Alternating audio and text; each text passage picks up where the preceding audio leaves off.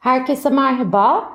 Ee, bu haftaki podcastimizde e, Ankara Üniversitesi Fakültesi Enfeksiyon Hastalıkları ve Klinik Mikrobiyoloji Anabilim Dalı öğretim üyesi ve derneğimiz yönetim kurulu e, üyesi Profesör Doktor Sayın Alpay Azap'la beraberiz.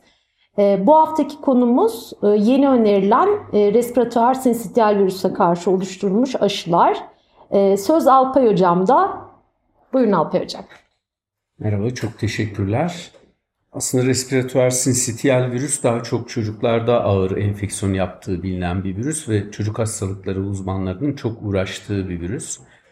Bu gerçekten böyle. Çocuklarda yaşamın ilk yıllarında ağır seyirli solunum yolu enfeksiyonu yapabilen bir virüs ama 60 yaşın üzerindeki erişkinlerde özellikle altta yatan kardiyak hastalıkları, akciğer hastalıkları olan kişilerde de hastane yatışlarına ve ölümlere sebep olabilen bir virüs. Bu nedenle de çok uzun zamandır aslında bilim dünyasının hedefinde olan bir virüs. Bu virüse karşı aşı geliştirme çalışmaları uzun yıllar öncesine dayanıyor. İlk geliştirilen inaktive virüs aşılarıyla elde edilen kötü sonuçlar çocuklarda, aşılanan çocuklarda daha önce hiç karşılaşmamışlara kıyasla daha ağır RSV enfeksiyonlarının görülmesi nedeniyle bir süre kesintiye uğruyor aşı çalışmaları. Daha sonra farklı teknolojide aşı üretilme imkanlarının ortaya çıkmasıyla birlikte RSV'ye yönelik de e, önemli gelişmeler yaşandı. En sonunda Mayıs ayı içerisinde Amerikan İlaç Dairesi iki ayrı firmanın üretmiş olduğu e, protein alt ünite aşısı rekombinan RSV aşısına onay vermiş oldu.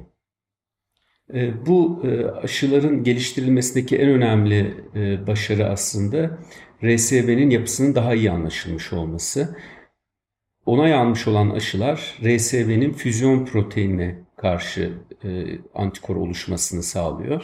Füzyon proteini önemli antijenik bölgeler içeriyor ve oldukça da stabil. O yüzden de çok kolay değişime uğrayan bir bölge olmadığı için oluşan bağışıklığın uzunca bir süre koruyucu olması beklenen bir kısım. Ancak şöyle bir zorluğu vardı. Bu füzyon proteininin bir e, virüs hücreleri tutunmadan önceki e, konformasyonel formu var. Buna prefüzyon F, F proteini deniyor.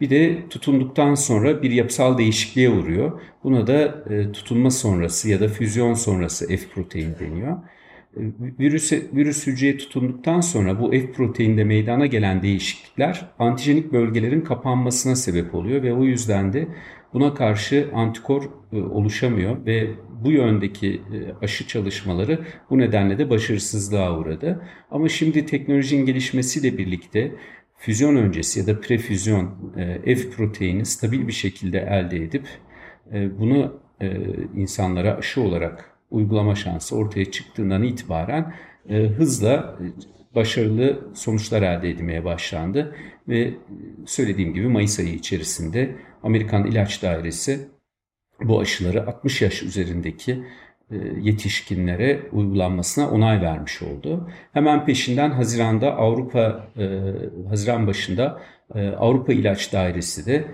bu aşıları onaylamış oldu. Hatta bu aşılardan bir tanesini Avrupa İlaç Dairesi gebelere de uygulanmasına onay verdi. E, gebelerde biliyorsunuz koza stratejisi e, uygulamak amacıyla e, yapılıyor aşılar. Yani gebeye yaptığınız aşı bebeği korumuş oluyor. Bu konuyla ilgili yapılmış faz 3 çalışmada da anneleri yani gebeliğinin ikinci, üçüncü trimestrinde aşılanmış olan kadınlarda, kadınların bebeklerinde RSV enfeksiyonlarının önemli ölçüde azaldığı gösterilmiş oldu. İlk 90 günde %80 kadar bir e, azalma aşı etkililiği söz konusu ağır e, solunum enfeksiyonları için. 180 e, günlük korumada %70 civarında. Böyle olunca gebelerde ve 60 yaş üzerindeki kişilerde tek doz protein alt ünite RSV aşıları onaylanmış oldu. Şimdi bu aşılar tabii şu an ülkemizde yok. Aslında RSV ile ilgili şöyle bir bilgimiz de var. Ee, dünyada RSV'ye bağlı morbidite ve mortalitenin %99'u düşük ve e, orta gelirli ülkelerde karşımıza çıkıyor. E, bu yüzden de aslında bu aşıya ihtiyaç duyan ülkeler, düşük ve orta gelir e, düzeyindeki ülkeler.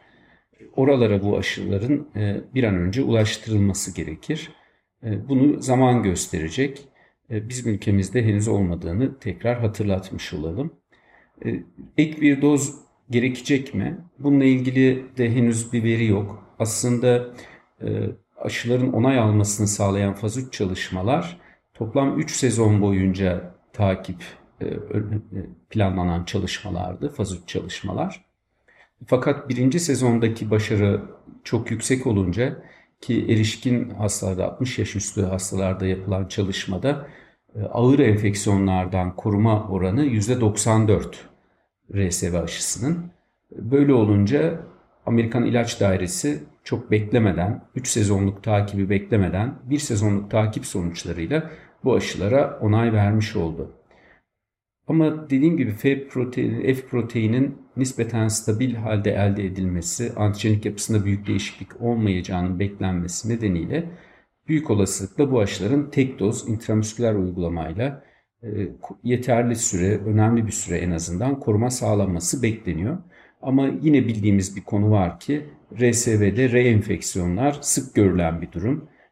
Bir kişi geçirdiği suçla tekrar enfekte olabiliyor.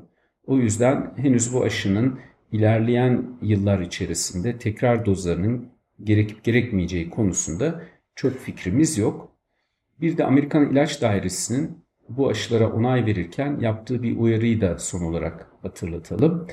Özellikle influenza aşısıyla grip aşısıyla yani birlikte uygulamanın gerçekleştirildiği çalışmalarda e, yan etki, adem, e, akut e, disemine ensefalomiyelit ve Guillain-Barré sendromu olgularıyla karşılaşıldığı e, bildirilmiş durumda aşı kollarında.